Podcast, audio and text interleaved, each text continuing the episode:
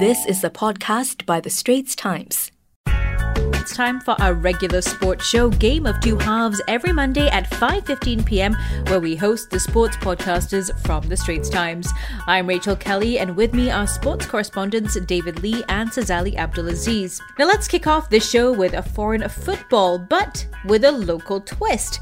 The English Premier League season has recently concluded, but this past weekend, it has emerged that Singaporean cousins Terence Low and Nelson Low are spearheading a bid to take over Newcastle United.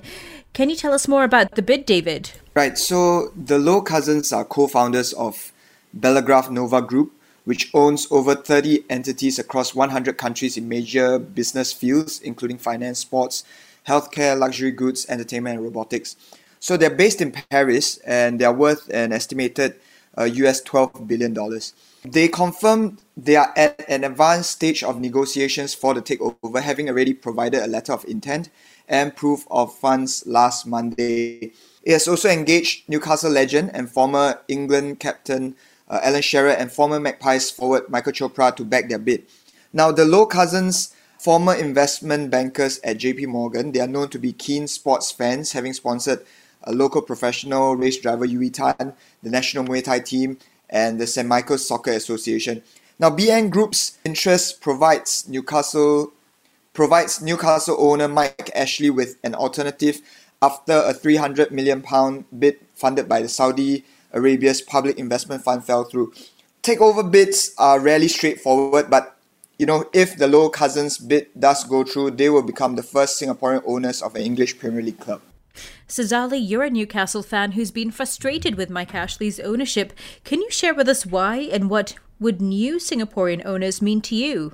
New owners, you know, be Singaporean or, or otherwise, uh, I think they that would mark a, a fresh start for the club uh, after almost a decade uh, and a half of aimlessness under Mike Ashley.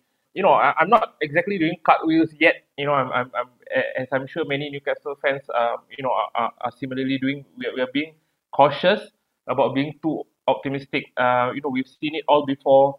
You know, too many times uh, where you know there's a takeover bid. You know, uh, at the final hurdle, things that don't happen, the deal falls through, and we're back to square one. So it remains to be seen whether uh, you know the, the Singaporean cousins can can push the deal through. But if they do, personally for me, it will be the start of me being invested in the team again. After Newcastle parted ways with manager Rafa Benitez before the start of the 2019-2020 season, uh, many fans turned their backs on the club, you know, at least temporarily, uh, myself included, you know, and and the fans showed it in different ways. I think there was a 17% drop in, in season ticket buyers. And for me, you know, obviously being so far away in Singapore, it's even easier. I just unfollowed them on Twitter.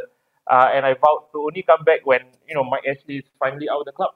So, Sazali, what do Newcastle fans want from new owners? Uh, first and foremost, I think to show a little bit of uh, ambition, direction, uh, and for the club to be competitive again.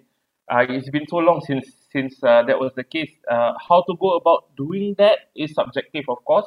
but you know, I think bringing back, as I mentioned, Rafa Benitez as manager would go a long way to boosting the new ownership popularity with with fans. Uh, and in terms of, as I said, building a competitive squad, it's not necessarily about spending crazy money or spending 200 million pounds in the next transfer window. But you just have to look at, at what the other teams are doing. You know, outside the top six, the traditional big six, uh, you have teams like Wolves spending uh, uh, uh 80 million, you know, net last summer. West Ham and even Brighton uh, had a net spend of 65 million pounds. Uh, newly promoted Aston Villa spent, you know, had a net spend of 140 million. Uh, and you know, to compare in comparison, uh, in three and a half seasons, Rafa Benitez was in charge of Newcastle. He had a net spend of minus three million pounds. So I think that illustrates uh, everything that, that went wrong with the club under uh, Mike Ashley's uh, stewardship in terms in terms of uh, you know the ambition.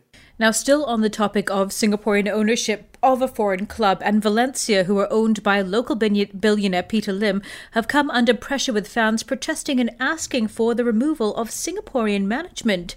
Why is that so, David? So, like Newcastle, Valencia also have very ardent fans from within the local community who care very much about local football. I believe they are upset with the upheavals at the club, most notably the sacking of manager Marcelino, who became popular after helping the club win the King's Cup last year. Fans are also unhappy that quite a few of their key players, like captain Dani Parejo and defender Francis Coquelin, and promising young players like Ferran Torres, are sold on the cheap. However, the club is believed to have parted ways with Marcelino because he did not see eye to eye with the management's ideals of using the academy players. Valencia president Anil Murthy also responded to say that the club have to act responsibly and be financially prudent if the club is to be sustainable in the long run. You know, he, he responded in an open letter to fans over the weekend where he highlighted the club's past, where when spending beyond their means led the club to serious financial troubles, which, is how Peter Lim acquired the club in the first place. He, he provided reasons why they have to tighten the purse strings. You know, they, they did not qualify for the Champions League uh, for next season, and you know, with the on, ongoing coronavirus pandemic, things are things are going to be tricky. Uh, Peter Lim has also come out to say that the bankrupt club is not a better club. And you have to look at players like like Ferran Torres, you know, who came out after moving to City to, to list his demands like a big increment and being made captain. I'm, I'm not sure any club would be held to ransom like that. At the end of the day, I think fans have a right to be vocal and the management must listen to their reasonable pleas. But if Peter Lim and, and co, they are in it for the long run and have shown that they can deliver a trophy and Champions League qualification for three seasons since taking over in 2014, I feel they should be given a bit more time to prove that they can steady the ship and take the club back among Europe's elite. Now we've come to the halfway point of our Straits Times game of two halves, and if you like it, you can listen live on Money FM 89.3 from 5:15 p.m. every Monday, or you can subscribe to hashtag a game of two halves on Apple Podcasts, Google Podcasts, or Spotify, and like us and give us a rating. Now back to the second half of our conversation with our Straits Times sports podcasters, and still on Spanish football.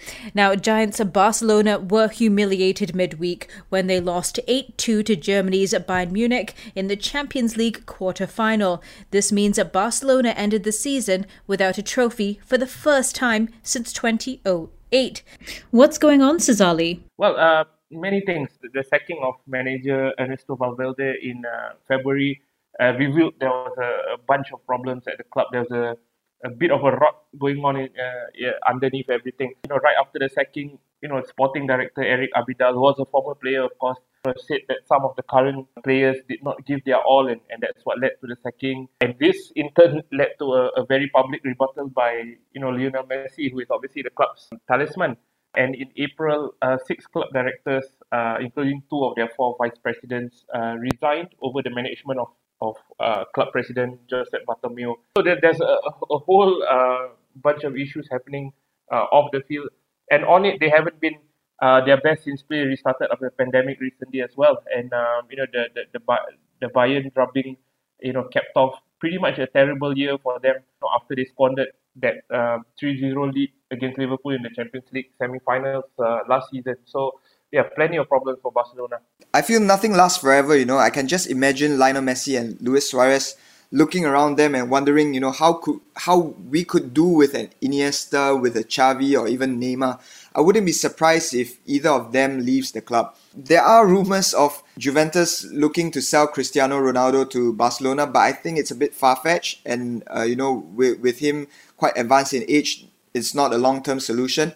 If Messi does leave uh, Camp, is definitely the end of an era. There doesn't seem to be many exciting young talents coming through by bulk from La Masia, the academy. Ansu Fati can be one such player, but you know, they really need more. Yeah, just a point about what David said regarding players. I think Barcelona in recent years have made a, a right hash of, of renewal and rebuilding their squad. One, as David said, is you know not pushing through enough young talents. And and you know some people say they are not good enough, but we've seen so many players, in Alex Grimaldo, Marc Cucurella, the, the two left backs actually leaving to because they, they didn't feel they could break into the first team, and there's this, because there's this hesitance in pushing uh, young players. Uh, instead, we've seen them spend big money on, on transfers, which have turned out, you know, more often than not, uh, to be flops. Players like Ousmane Dembele, Philippe Coutinho, Antoine Griezmann, you know, all, all of them had something in common. They all downed tools at their previous clubs because they wanted to move uh, to Barcelona. So to me, it's not entirely surprising that you know these players have not delivered. You know, I feel the attitude is, is questionable. Plus, the club have uh, so many players who are 32 or 33. They are pretty much at the tail end of their careers. Messi is one of them. Luis Suarez, uh, Vidal, Busquets, Rakitic, Piqué.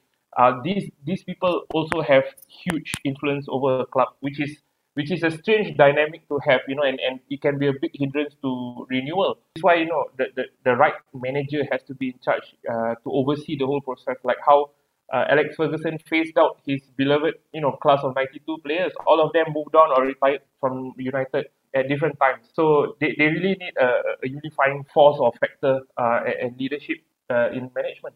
What do you guys think will happen next for Barcelona? Uh, well, player power is real, and I think you can definitely see it on the faces of Messi and co that they are not a happy bunch.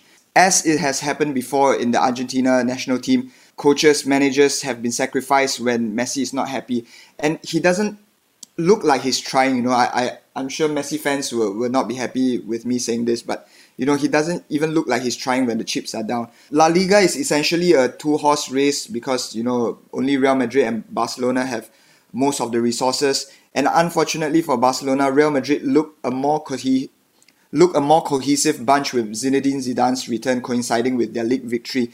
If the Barcelona management can't get a dressing room in order, I don't think they will pose much of a threat to Real next season. I agree. I think they truly are a club in crisis, and I think uh, they'll need an appointment or, like I said, you know, some kind of solution where, where everything will be unified and, and united again. I think uh, perhaps if if uh, Xavi comes in as manager, that could be the answer. Uh, you know, he was to uh, Barcelona when they sacked Valverde. You know, he didn't come. He didn't think that was the right time for him to go. Uh, he's currently in charge of Qatari club Al Sadd, where he played uh, and ended his career, of course.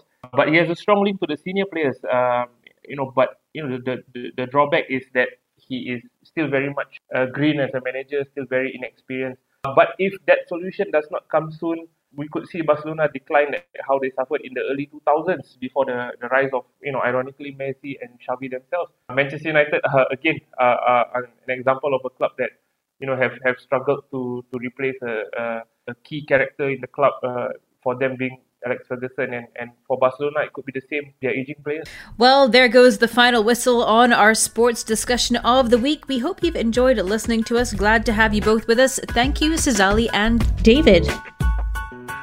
That was an SPH podcast by The Straits Times. Find us on Spotify, Apple or Google Podcasts, or streaming on Google Home. Do feedback to us at podcast at sph.com.sg. You can also check out more podcasts on various topics at The Straits Times, The Business Times, and Money FM 89.3.